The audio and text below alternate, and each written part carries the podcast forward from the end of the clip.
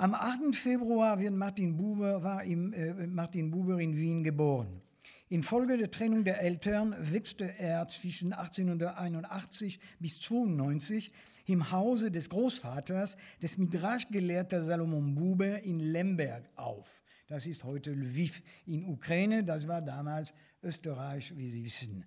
Besuch des polnischen Gymnasium in der Metropole der Galizien und erste Begegnung mit Hasidismus. Bis 96 lebte er mit seinem Vater auch im Lemberg, der ein großer Grundbesitzer ist. Im Grunde genommen, man könnte auch jetzt anfangen, besonders wenn wir ein paar Tage vor uns haben, wenn ich nicht, also wenn wir konfiniert sein sollen, äh, wir könnten also dann mehr, äh, mehr sagen, ähm, jede Etappe von, von, von Buber, aber diese, die, als er in Lemberg war, es wurde manchmal verschleiert und das war ja doch schwierig, darüber zu arbeiten, aber das ist ja, äh, das war ja sehr, sehr zentral für ihn. Wir werden das auch sehen bis zum Ende äh, seines Lebens.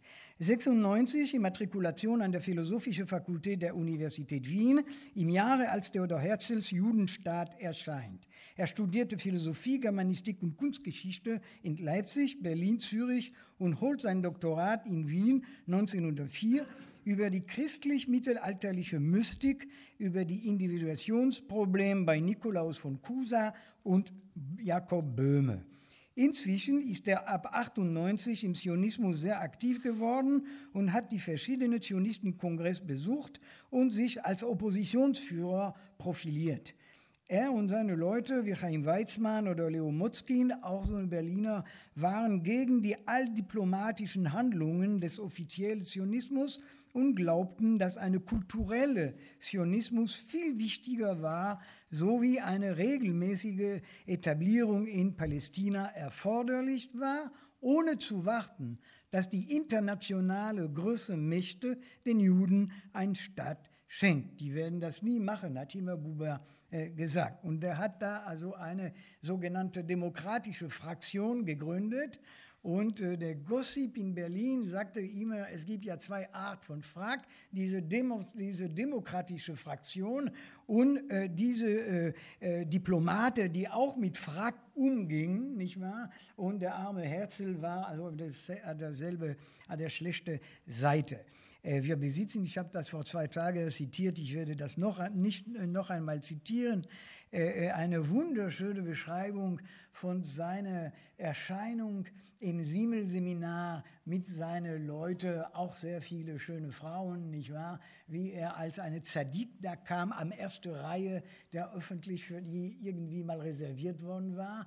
Und der, und der junge Amerikaner, der da war, danach also Präsident der Hebräischen Universität sein wird, der Yehuda Magnes, hat der gefragt, eine blonde Arier, der mit ihm da saß, und hat gesagt, wer ist da dieser Mann, der alle Leute kennen?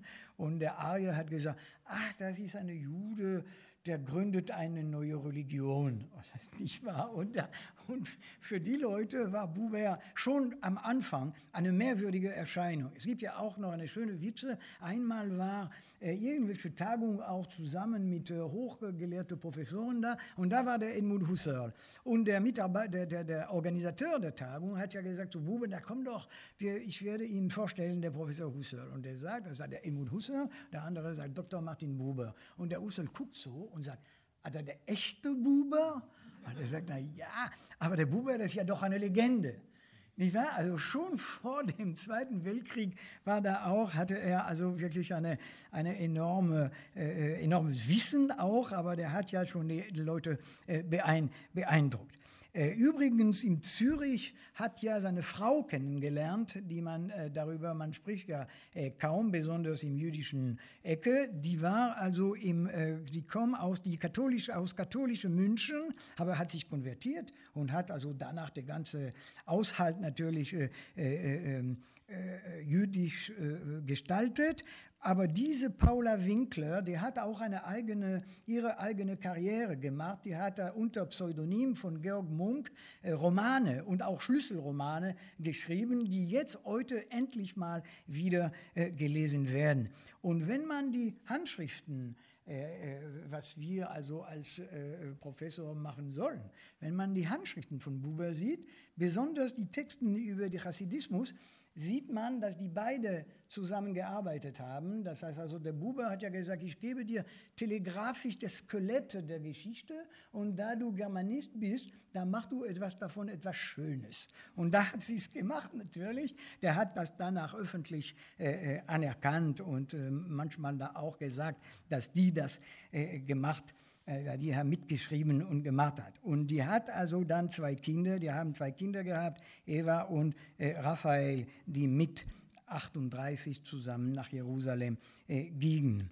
Äh, dann, also der lebt eben, der, der hat ja in Firenze versucht, seine Habilitation zu schreiben und das ist ja ihm nicht gelungen und sein Großvater hatte noch ziemlich sehr viel Geld, nicht wahr? Und deswegen, der hat ja diese permanente Studentenstatus gehabt, nicht wahr? Und, und der Großvater ist ja gestorben und dann hat man gesagt, also jetzt Schluss und deswegen, der kam ja zurück nach Berlin, hat in Zellendorf gewohnt, äh, an der Straße 12, das heißt jetzt äh, Phopiliuspfad, äh, im, äh, im Zellendorf. Und dann hat er da angefangen, also sehr viel zu veröffentlichen, äh, zu reden und Diskurs zu machen als Fahne der neue äh, jüdische Bewegung. Nicht wahr? Alle diese Jungs, die davon wir gehabt, äh, gehört äh, haben, also Ernst Bloch und Scholem und Simon und alle unsere Leute, bis zum Anna Arendt, die natürlich die, die nicht, sehr, nicht Buber sehr viel liebte, aber das, der, hat also eine zentrale Rolle da gespielt. In verschiedene, in verschiedene Etappen, vielleicht können wir, das,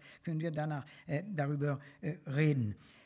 Was wichtig war, ist, dass er ein Philosoph, ein Religionshistoriker und war auch sprachbegabt. Er schreibt, also ich habe 20 Jahre in seinem Nachlass in Jerusalem gearbeitet, 50.000 Briefen nach dem Motto der jüdischen Mutter. Wissen Sie, dass ich habe dies geschrieben schon vor zwei Tagen und du hast noch nicht geantwortet.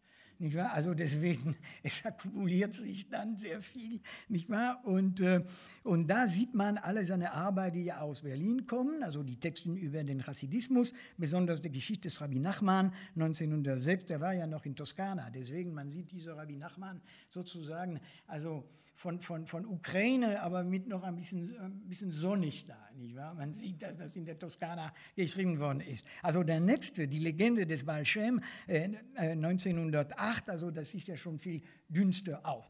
Äh, ich habe ja keine Zeit und werde ich nicht darüber mehr reden. Sie können da sehr viel über Chassidismus erfahren. Aber äh, der, Bu der Buber ist heute noch bekannt als einer der großen Ausleger der Chassidismus. Natürlich, die Professoren und die Gelehrten haben da sehr viel darüber gestritten, besonders unser Mentor, der Gershom Scholem, können Sie auch das äh, lesen, Sie sehen das im Paperback. Aber der Scholem hat mir selbst gesagt, wissen Sie, ich hätte das nie das gearbeitet und gemacht, wenn der Buber nicht hier gewesen wäre. Das hat er immer, immer, immer behauptet. Und dieser Hasidismus, da sehen Sie, diese Leute, die sind ja immer in alle Flughafen mit ihren äh, Bouklette da und Kaftan und so. Nicht wahr? Und das ist auch wahnsinnig interessant, weil im Grunde genommen äh, der Hasidismus, der sollte nach der Shoah nichts mehr existieren. Also die drei, vier Millionen Juden in Europa und in Mitteleuropa, also es war mehr, aber die eben Hasidim waren, in diesem Ecke gelebt haben, sind ja gestorben, nicht wahr? Also die hat man nicht mehr. Aber heute, wenn Sie in New York, in Jerusalem, in Paris, in Berlin oder so herumreisen, da sehen Sie die. Es gibt ja, etwa, es gibt ja hier eine, eine Rätsel. Ich weiß, dass das kann ja auch Rabadnikim sein und andere mit verschiedenen Couleurs. Das ist eine, eine ganz andere Geschichte. Aber normalerweise, man sollte nicht mehr, also der Hasidismus, das sollte nur für Archäologe oder Paläontologen sein, nicht wahr? Und deswegen, das lohnt sich und wir haben heute, besonders in Jerusalem, was auch interessant ist, so Schulen von Leuten, die darüber arbeiten. Das hat über ein bisschen irrationale Mystik und so. Das hat ja nichts zu tun direkt mit der politischen Situation, aber trotzdem, man sieht auch die Leute. Und ich habe ja nur ein, eine Seite von von, von Scholem über diesen Chassidismus möchte ich die lesen, weil dann werden Sie kapieren, worum äh, es geht. Wenn der Balschem, das heißt also irgendwelche Rabbiner, Sie wissen, der Chassidismus ist ja im 18. Jahrhundert geboren, also wie die Haskalah. Das ist ja brennend auch interessant, wie diese jüdische Aufklärung. Wenn der Balschem etwas Schwieriges zu erledigen hatte, irgendein geheimes Werk zum Nutzen der Geschöpfe, so ging er an eine bestimmte Stelle im Walde, zündete ein Feuer an und sprach in mystische Meditation versunken, Gebete, und alles geschah, wie er sich vorgenommen hatte. Wenn eine Generation später der Magid von Meseritz, ein anderer Rabbiner, das selbst zu tun hatte, ging er an jene Stelle im Walde und sagte, das Feuer können wir nicht mehr machen, aber die Gebete können wir sprechen. Und alles ging nach seinem Willen. Wieder eine Generation später sollte Rabbi Moshe Leib aus Sassow jene Tat vollbringen. Auch er ging in der Wald und sagte, wir können kein Feuer mehr anzünden. Wir kennen auch die geheime Meditation nicht mehr, die das Gebete beleben. Aber wir kennen den Ort im Walde, wo all das hingehört. Und das muss gelingen. Und es genügte. Als aber wieder eine Generation später Rabbi Israel von Rishin jene Tat zu vollbringen hatte, da setzte er sich in seinem Schloss auf seinen goldenen Stuhl und sagte, wir können kein Feuer machen, wir können kein Gebete sprechen, wir kennen auch den Ort nicht mehr, aber wir können die Geschichte davon erzählen. Und so fügt der Erzähler hinzu, seine Erzählung allein hatte dieselbe Wirkung wie die Taten der drei anderen. Sehr herrlich, ne? das ist der Hasidismus. Das können Sie auch bei äh, äh, Scholem lesen. Sonst also, der arbeitete als Gelehrter und äh, auch in der renommierte Verlag Rüten und Lönig und übersetzte die Reden und Gleichnisse des Chuang-Tze, die Lehre vom Tao und macht eine neue Adaptation der Kalevala. Das ist, Sie sehen, der war auch als äh, Religions-, als vergleichender Religionshistoriker äh, bekannt und äh, hat ja also sehr, auch einen großen Eindruck da äh, äh, gelassen. Er hat zum Beispiel der neue chinesische Lektor in Berlin, das wissen wir jetzt inzwischen, nicht wahr? der chinesische Lektor in, äh, also in Heppenheim bestellt, dass er nachher in Heppenheim lebte, nicht wahr? Und er hat zu den Chinesen gesagt, aber das stimmt ja nicht, das kann ja nicht, das geht ja einfach nicht. Gucken Sie wieder im Text da, nicht wahr? Und der arme Lektor hat da im Text geguckt, hat gesagt, ja, Sie haben recht, Herr Professor, das stimmt. Also das müssen wir irgendwo anders äh, übersetzen, nicht wahr? Weil er hatte auch da diese, diese, diese Flair äh, dafür. Seine kurze enthusiastische Position im Krieg, Erster Weltkrieg, wurde von seinem Freund, der Anarchist Gustav Landauer, scharf kritisiert. Die Juden in Deutschland, wie Sie wissen, waren genauso nationalistisch gesinnt wie die Nichtjuden und ich hätte auch beinahe gesagt, wie die französischen Juden. Sie wollten nicht so viel gegen Frankreich und England einen Krieg führen, sondern die russischen Juden befreien. Im Ostjudentum sahen eben Buber und seine Freunde eine Möglichkeit, das Judentum zu revitalisieren. Aber sehr schnell er sah die Resultat, Juden schießen gegen Juden. Und dann, wie Sie wissen, 1916 wurde eine sogenannte Judenzählung geführt um zu wissen, ob die Juden richtig also gekämpft haben, nicht wahr? Und das wurde nie gedruckt, weil man hat ja gesehen, selbstverständlich, dass die Juden genauso wie die anderen äh, gekämpft haben. Die war, das kommen eben die ersten Offiziere und die ersten Leute, die da, äh, da die andere haben das äh, kapiert, dass die Juden auch genau wie die anderen Deutschen äh, äh, kämpfen können. Zwischen 1916 bis 1938 lebte er in Heppenheim in der Bergstraße. Wenn Sie das nicht kennen, sollen Sie unbedingt äh, das sehen. Nicht nur, weil da ein äh, äh, Buber-Museum in seinem Haus ist, sondern das auch, weil das wunderschön ist und das nicht sehr weit von Heidelberg, Darmstadt äh, und, und Frankfurt. Und er hat da angefangen, eine sehr berühmte Zeitschrift herauszubringen, der Jude, ein Forum für den damaligen Judentum. Nicht nur Gershom Scholem, Leo Strauss, Ernst Simon werden dort veröffentlicht, sondern auch Gustav Landauer und Franz Kafka. Gleichzeitig beginnt er seine philosophische Arbeit in Richtung eine neue Anthropologie. Und das ist also das Ende sozusagen einer mystischen Periode. Und er wird jetzt also nicht so als Religionhistoriker, sondern mehr als Philosoph und äh, als Anthropologe da irgendwie gelesen. Er unterrichtet dann an den von Franz Rosenzweig in Frankfurt gegründete Lehrhaus, eine Mischung von jüdischer Bet Midrash und säkularer Universität. Und an der Jung und Moderne Frankfurter Universität hat er auch einen Lehrauftrag und dann eine Honorarprofessur für Religionswissenschaft und jüdische Ethik. 23 erscheint also seine heute noch allgemeine bekannte Schrift Ich und Du, der viel schwerer ist, als man denkt, der ja also von der ganzen heutigen Philosophen von Levinas zu Habermas äh, gelesen äh, wird und kommentiert wird. Ähm, und das ist also die Begründung der Philosophie des Dialogs, aber nicht die Philosophie der Kommunikation. Ja, passen Sie mal auf. Man könnte natürlich ohne Schwierigkeiten sowas auslegen, also in eine Mièvre-Philosophie oder so. Nicht wahr? Das ist ja natürlich nicht äh, der Fall. Ich glaube sogar, dass das auch wie Rosenzweig und wie Hermann Cohen, äh, der Bube hatte, wollte unbedingt gegen die klassische Metaphysik äh, schreiben und gegen die klassische Metaphysik eine Anthropologie ohne Metaphysik oder beinahe äh, parallel an eine Metaphysik, weil diese Generation, lesen Sie das bei Heidegger perfekt, diese Generation hat ja gesagt, naja, okay, mit der Philosophie, das ist jetzt Schluss, nicht wahr? Also von den äh, jenische Insel zu Jena, wie man sagte, das ist jetzt Schluss, das geht einfach nicht mehr, also wir müssen eben eine Anthropologie, der auch ein Nationalsport mehr in Deutschland war als in Frankreich. Und man entdeckt das heute jetzt, nicht wahr, wieder und äh, das ist ja sehr, sehr interessant. Der Buber hatte auch dann in Hebräische Universität, wollte auch, hat er auch darüber gelesen und es gibt ja auch andere Texten, die eben über diese Anthropologie äh, äh, schreiben und äh, etwas äh, erklären. Aber was viel wichtiger, aber nicht viel wichtiger, aber danach fängt die Übersetzung des Bibels mit Franz Rosenzweig. Und dafür ist er heute auch sehr berühmt, besonders für Leute, die kein Deutsch lesen. Und deswegen, also es ist auf Deutsch natürlich.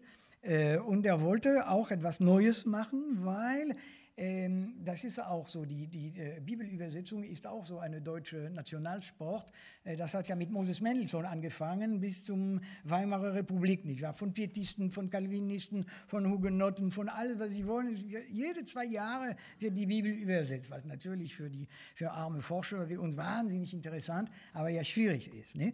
Weil die Idee war, der Mendelssohn hat ja äh, die Bibel übersetzt, in, ins Hochdeutsch, aber mit hebräischen Buchstaben, damit die Leute Deutsch lernen können.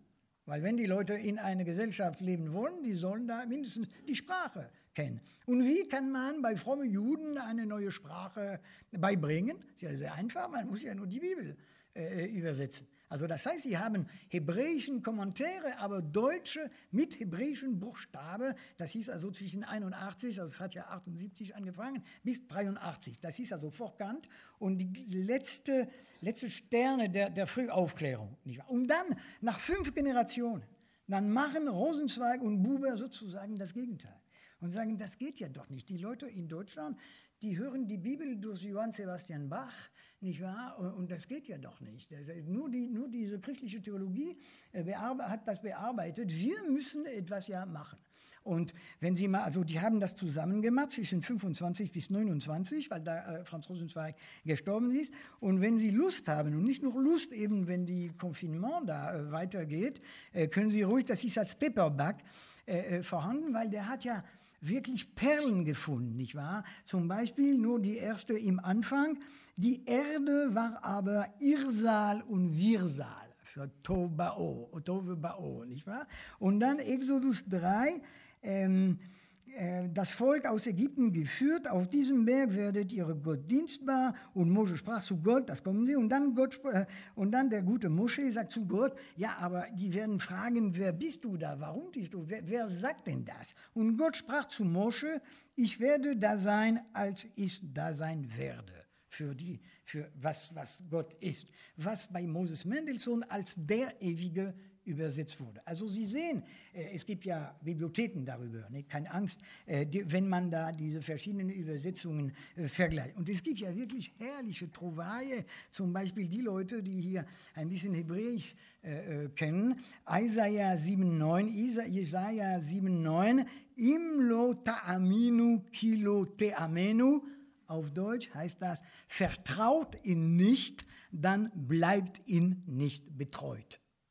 Genial. Das ist ja, also diese, dieses Spiel, die er da gemacht hat, der wurde ja sehr attackiert. Sogar der, der ähm, Krakauer hat gesagt, dass eine Bibel, die, äh, diese Bibel kommt aus Bayreuth. Nicht wahr? Also, nein, das war ja wirklich schlimm, wahnsinnig interessant natürlich. Und auch der Scholem hat gesagt, warum der Prophet plötzlich ist eine Künder bei, bei Buber. Warum denn da? Und der Buber hat jedes Mal geantwortet, wieder natürlich, gegen die Kritike, Bücher geschrieben und so, weil der hat ja die ganze philologische, äh, historische Philologie, äh, der, der, der könnte das alles sehr gut, nicht wahr? Und deswegen, also mit Kollege, hat der da ohne Schwierigkeiten also äh, darüber ge, äh, geantwortet. Dann hat er also eine Vierteljahrschrift, die Kreatur, die erste Versuch, eine ökumenische Zeitschrift herauszugeben, mit einem Protestant, Viktor von Weizsäcker, ein katholischer Priester, Josef Wietig.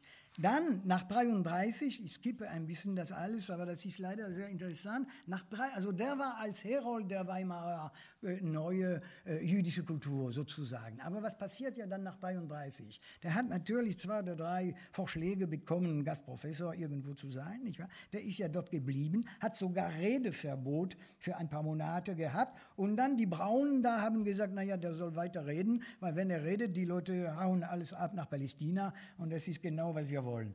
Aber der hatte selbstverständlich die Gestapo da, als er äh, äh Vorträge hielt. Und der hat bis 38 mindestens zwei oder dreimal pro Woche, wenn nicht vier, äh, Tagungen gehabt, Lernstunden, äh, Vorlesungen, Bibelkreise und so, weil er hat gesagt, diese Juden, die, die, die haben doch keine Ahnung, was jüdisch ist sein bedeutet. Nicht wahr? Die werden marginalisiert, aber haben doch keine Ahnung vom Judentum. Man kann die Leute nicht im Stich lassen und deswegen hat er also nur bis 38, also hatte noch bis 38 äh, in Heppenheim äh, gewohnt. Es war ja lange Zeit auch eine Polemik da. Ich war seine jüngere Löwe da, alle Zionisten, die waren alle in Jerusalem schon. Und die haben immer gesagt, naja, Herr Buber, was machen Sie denn? Und er hat gesagt, man kann ja nicht so eine Gemeinde im Stich lassen. Ich weiß, es gibt ja heute fängt an und ich mache das immer mit, äh, mit Studenten, nicht wahr? Die Rabbiner, die hier geblieben sind, manchmal junge Rabbiner, die gesagt haben, naja, Antisemitismus, das kennen wir und wir müssen trotzdem hier bleiben und kämpfen, nicht wahr? Und äh, dann erst am 38 oder so sind ja sehr viele Leute äh, äh, endlich, äh, wenn die Leute, die das konnten, endlich nach äh, entweder im Ausland oder nach Jerusalem. Und dann in Jerusalem, als er 60 Jahre alt ist, fängt sozusagen ein ganz anderes Leben als Prof in der Hebräischen Universität und auch als jemand, der immer für die Rechte der Araber eintrat. Er hat auch in Teil äh, in einem arabischen Teil vorher äh, äh, einmal äh, gelebt und danach nach äh, 48, wenn dann nicht mehr ging, in, äh, in Rechavia oder in Talbier.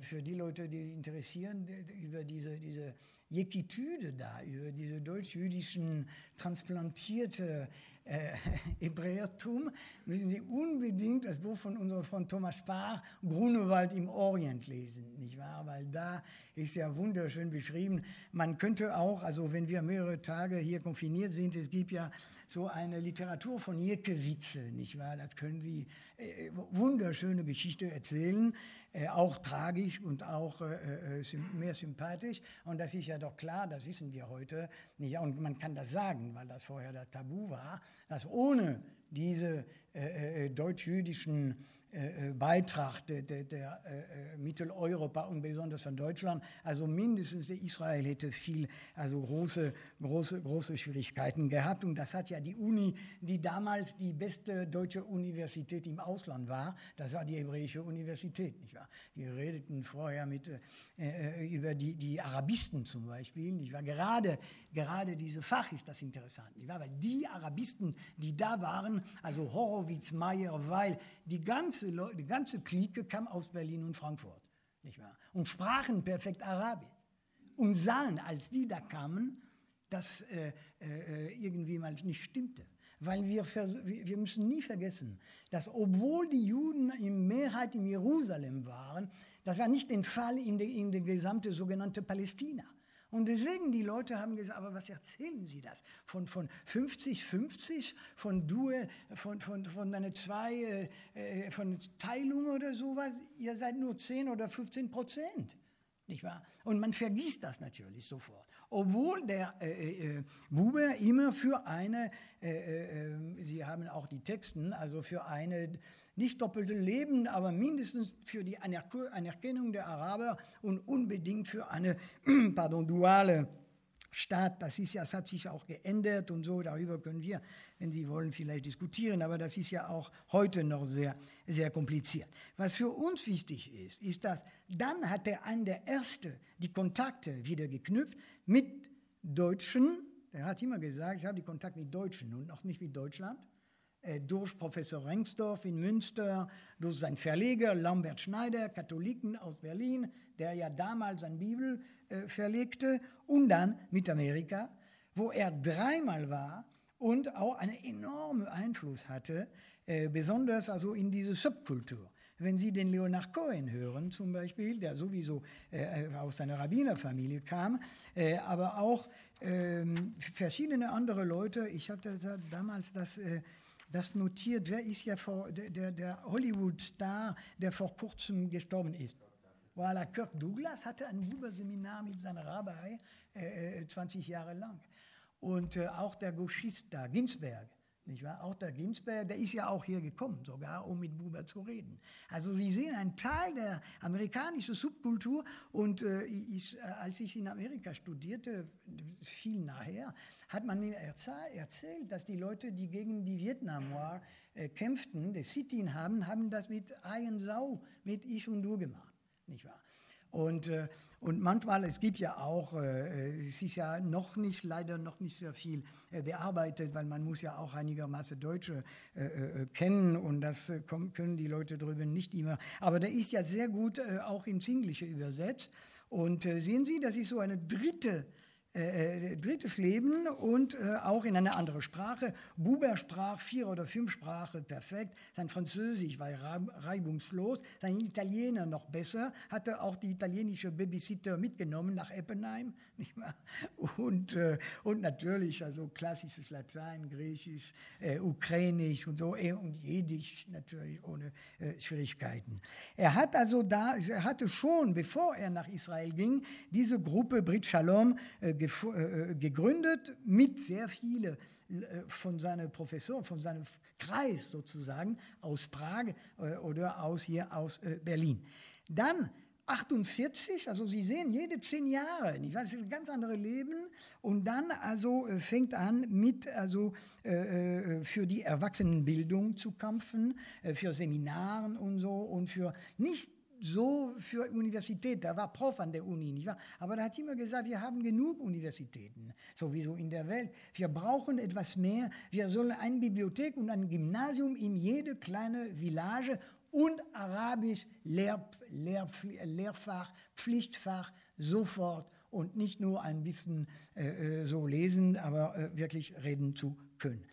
Dann in Deutschland, das war ja sehr schwierig, nicht wahr? Weil äh, äh, dass die Leute wussten, dass er noch lebte und haben versucht, also du schränkst doch. Dann hat er Preise bekommen. Aber der hat immer gesagt, ich bin ja wie eine lebendige Mumie, wie Einstein übrigens, nicht wahr? Einstein, der hier gelebt hat, wie Sie wissen, also zwischen äh, 14 bis äh, 33. Äh, und da sind ja Leute, die auch so eine, ihre Effekt ist manchmal viel mehr größer nachher als vorher weil sowieso der Einstein, die Leute haben gar nicht kapiert, was da los war. Er war einmal zusammen mit Charlie Chaplin in irgendwelchen Theaterstück, nicht wahr? Dann hat sich das, das Gehalt da erlebt und da haben da alle Leute haben äh, applaudiert. Und der Einstein hat zu, zu Charlie Chaplin gesagt, sehen Sie, Sie applaudieren, weil äh, du, du machst den Leuten lachen und wenn du redest und wenn ich rede, die kapieren da gar nicht.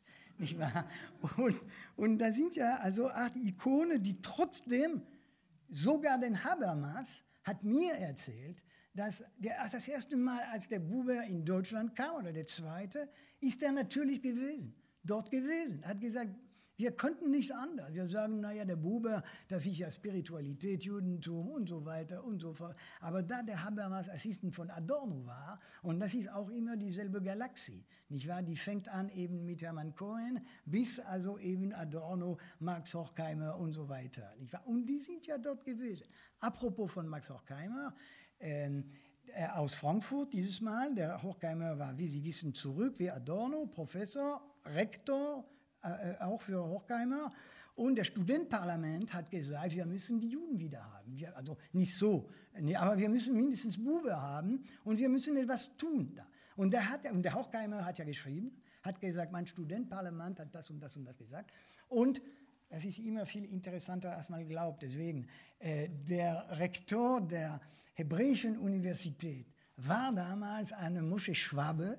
Und diese Mosche Schwabe war Klassizist, Latein und, und Griechisch, in Halle geboren, Wilamowitz promoviert hier in Berlin und dann 25 mit Scholem, Hebräische Universität. Und zwischen Kaunas als Direktor des jüdischen Gymnasiums, wo meine verehrte Lehrer Emanuel Levinas da als Student war, als Schüler war. Also Sie sehen plötzlich, Sie sehen eine ganz andere Hierogeografie, die selbstverständlich sehr interessant ist. Ich sprach, ich sprach, äh, ich hoffe nicht über Alttestament. Sie wissen, der Levinas hat uns immer gesagt, erstens, der ist nicht alt und zweitens, das ist kein Testament. Und das sage ich immer sehr gern, wenn ich mit Theologen bin, egal welche Couleur, nicht wahr? Weil ähm, und also so ist, und da, also der ist ja über viel für, von Preis und äh, kennt alle, residiert sogar ab und zu mal in Tübingen, äh, weil die, der, der Professor Wasmuth, der Übersetzer von Pascal und so, ihm für ihn eine kleine äh, Wohnung da gegeben hat. Und also äh, stirbt sehr alt, 65. Äh, und dann, das ist das Interessanteste, dann kommen äh, weniger die Linguisten, aber die Philosophen, die Religionshistoriker, ähm, alle Leute, die eben diese dialogische Philosophie, um diese dialogische Philosophie herum arbeiten, fangen an, wieder Buber zu lesen. Und unsere guten und netten alten amerikanischen Lehrer, davon die Le äh, Professoren, die Hälfte und mehr und die Hälfte waren Juden, selbstverständlich, aber ohne das zu sagen oder ohne das hat die Leute nicht interessiert. Und wenn der, der Bar Mitzvah von der Nechadim, von der Kleinkind da kommt, naja, dann, die gucken da wiederum Buber, Maimonides und so. Der schönste ist da der Putnam, nicht wahr? Ich war ein Jahr in Amerika, ich machte also eben diese Jewish Studies. Aber ich habe gesagt, naja, ich werde sehen, was da bei den Philosophen da passiert.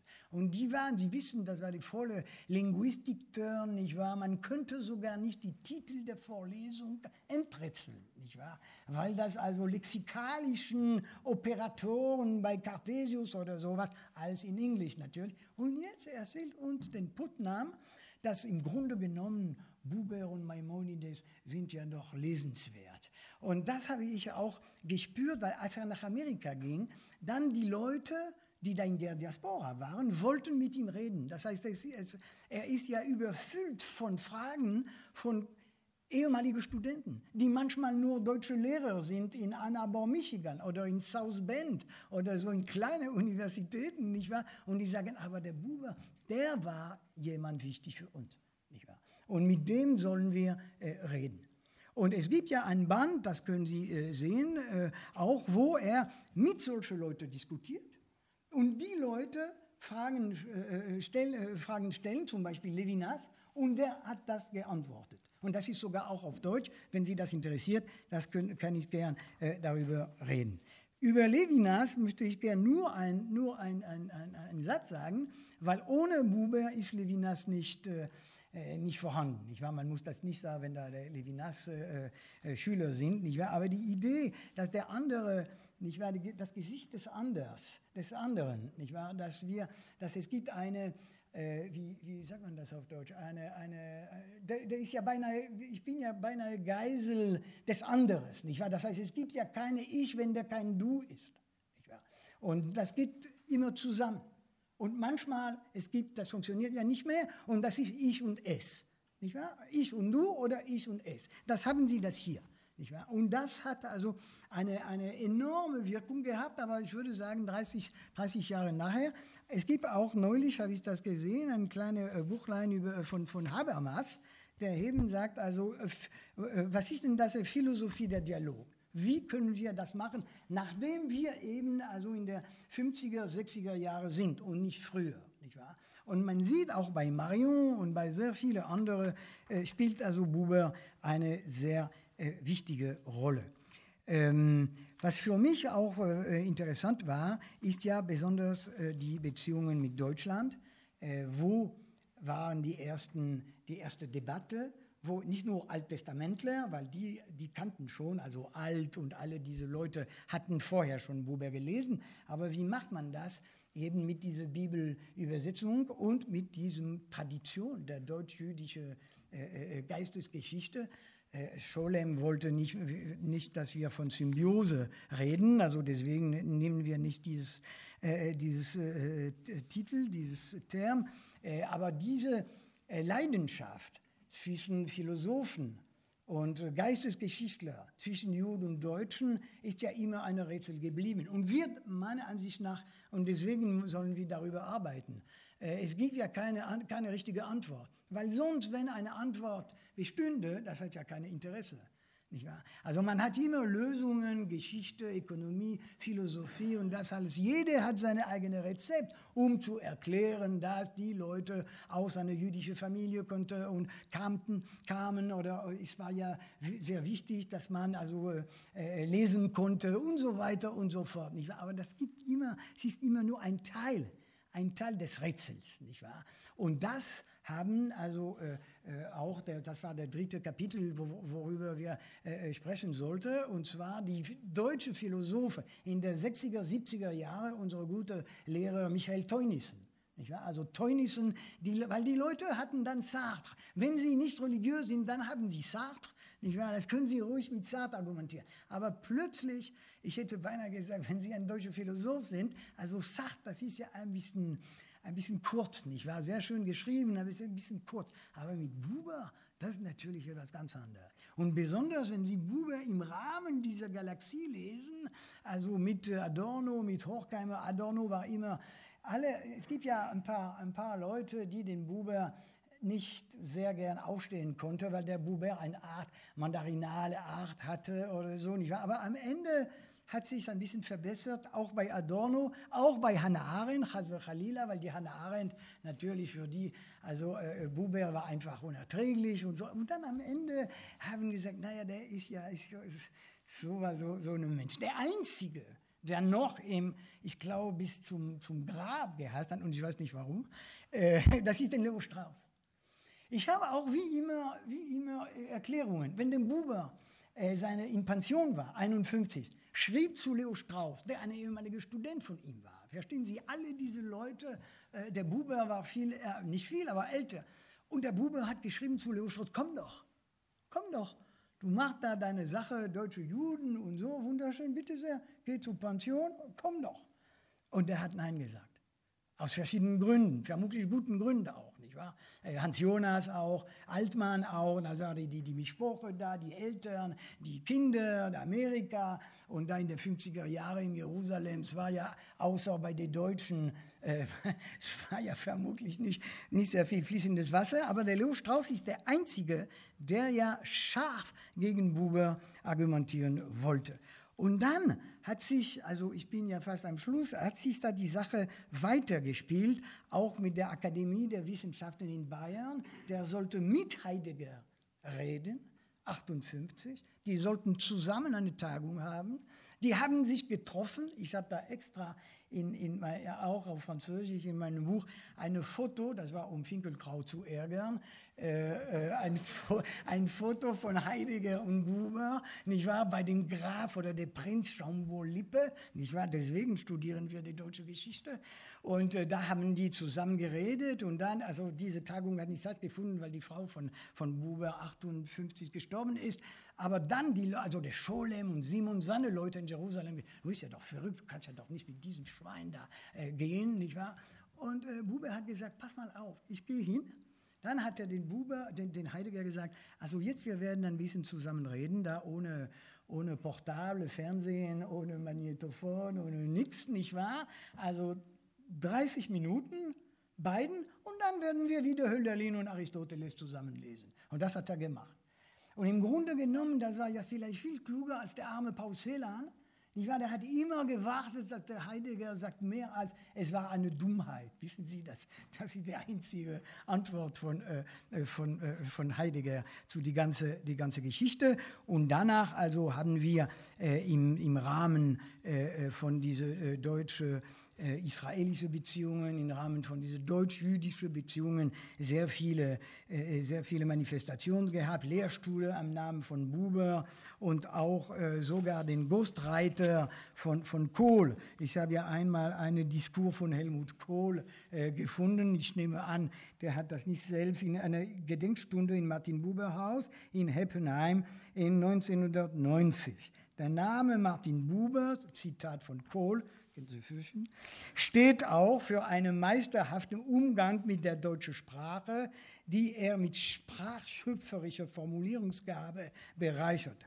Theodor Heuss hat einmal von der schauerlichen Paradoxie gesprochen, dass Martin Buber die Würde jener Sprache gehütet und gepflegt habe, die von seinen, Verfolgen, äh, äh von, von seinen Verfolgern missbraucht und verdorben wurde. Zitat Ende. Das war eine Anspielung, als er seinen Preis bekommen hat äh, nach Guardini und Max und Tau. Äh, es gibt eine sehr bekannte Fotografie mit diesem Theodor Heuss, der ja beinahe zwei, äh, zwei Meter hoch war, und diese kleine Martin Buber, nicht wahr? Und das ist genau übrigens wie die berühmte Bild auch mit äh, mit, Buber, mit, mit äh, Ben Gurion und de Gaulle, nicht wahr? Sie haben ja de Gaulle so und Ben Gurion. Und manchmal das Gossip ist auch das andere.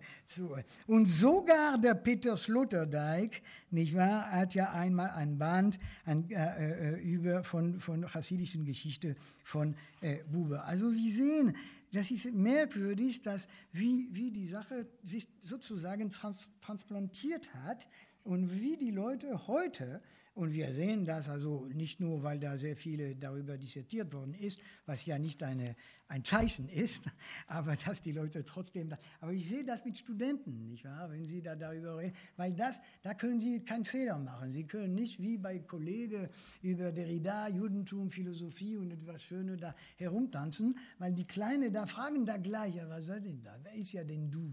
Was ist da unten ich? Und wie funktioniert denn das? Und deswegen glaube ich, dass das noch äh, irgendwie eine Zukunft hat. Herzlichen Dank.